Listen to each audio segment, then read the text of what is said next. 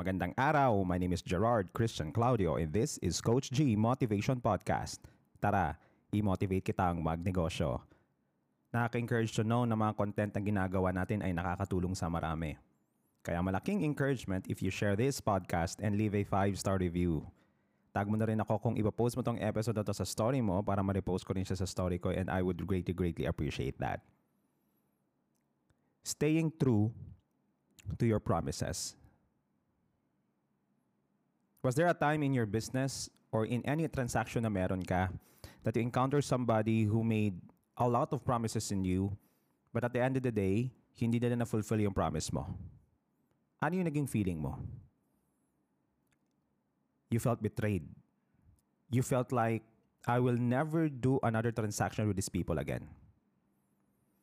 I remember going to Singapore and there's a big banner in their customs where we, we where we line up.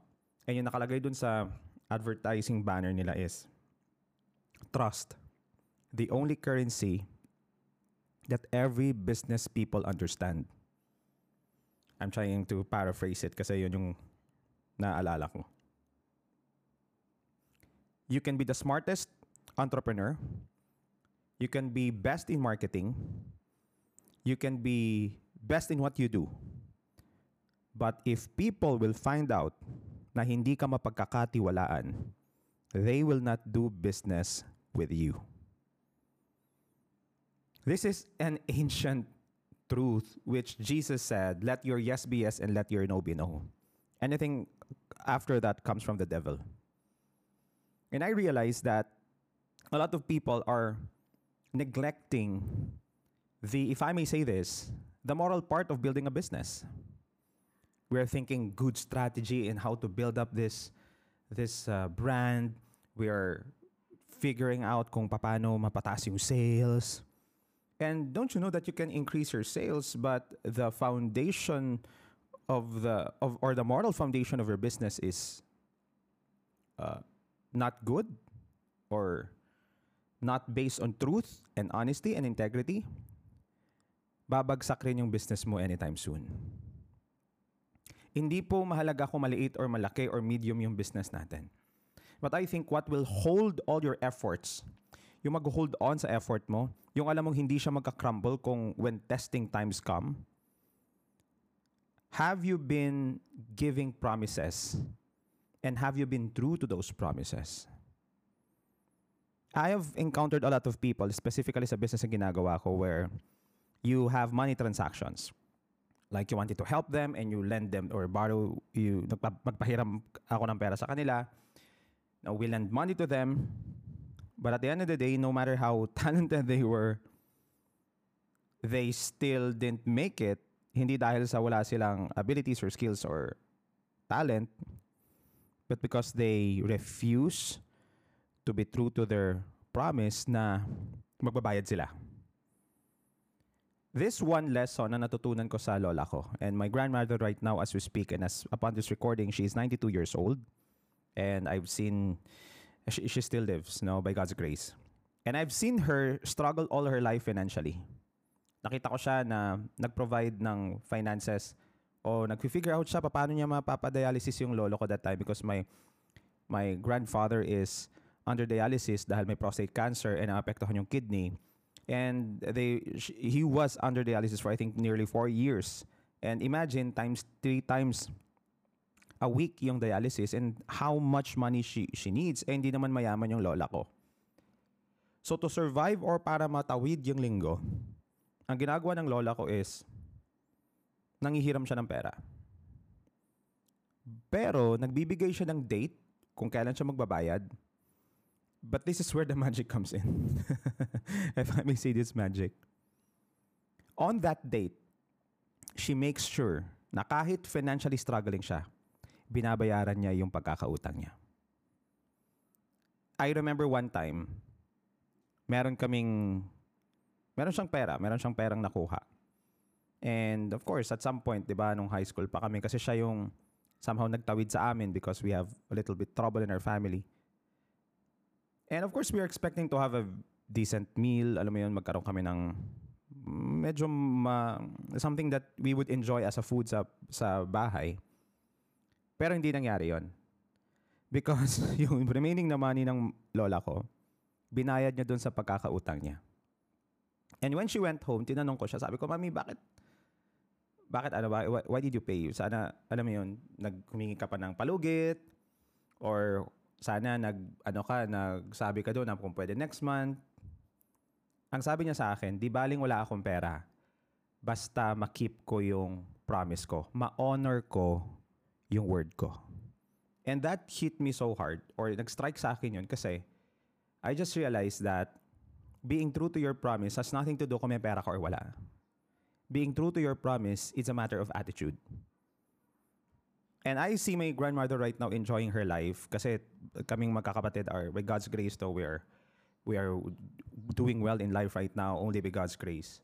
And our family was well. But if yung nakita kong culture is iba, most probably iba rin yung may intindihan ko. Iba rin yung pagkaka-approach ko when it comes to money. But one thing that nakuha ko dun sa lola ko is, kung ano yung sinabi mo, no matter the consequence of that, kailangan mo siyang i-honor. Gusto mo bang lumago yung negosyo mo? O gusto mo bang mamuhay sa mundong ito that people will have a high respect for you? Stay true to your promises. May it be in finances, may it be in utang, may it be in the quality of the service of the product na ino-offer mo sa iba, or whatever promise na binitawan mo sa ibang tao, I believe that we will be way, way better in life if we just keep our promises, no matter how hard it would be. I've been in business for nine years and we are in a health and wellness business, but at the same time, we're building organizations. So I always deal with people a lot. A lot of times, we're dealing with people. I have seen potential people ruining their own success dahil nabaon sa utang at dahil sa hindi naging totoo sa naging promise nila sa mga tao na pag-utangan nila. I have seen several people building their business and cr- nag-crumble yung negosyong yon because they have made false promises to people and they haven't delivered that promise to people. And that built distrust, that destroyed uh, trust, and that destroyed reputation or integrity. And kung walang integrity, nobody will do business with you.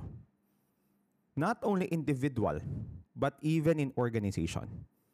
I've seen, no, kasi nga, building organization, I've seen so a lot of organizations creating promises to people na hindi nila kayang matupad. Kaya nga most of us, di ba, hindi na tayo na, nagtitiwala kadalasan sa mga politicians. And meron tayong stigma na basta politician, they will just throw flowery words habang nasa campaign sila.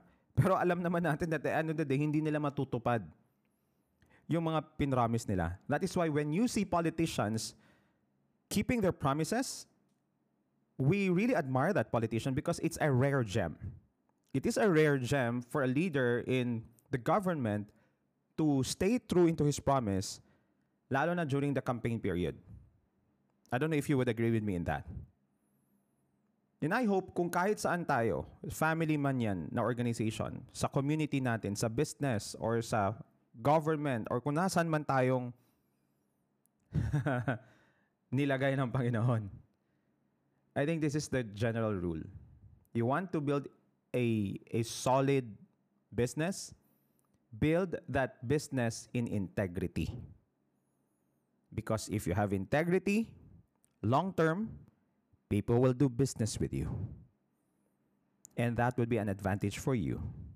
Now, kung long term nakikita yung business mo, kung short term naman, edi wala tayong magagawa doon. Kung nakikita mo lang maikli lang tong business na ginagawa mo at hindi mo siya nakikita ang long term, and then that's a different story.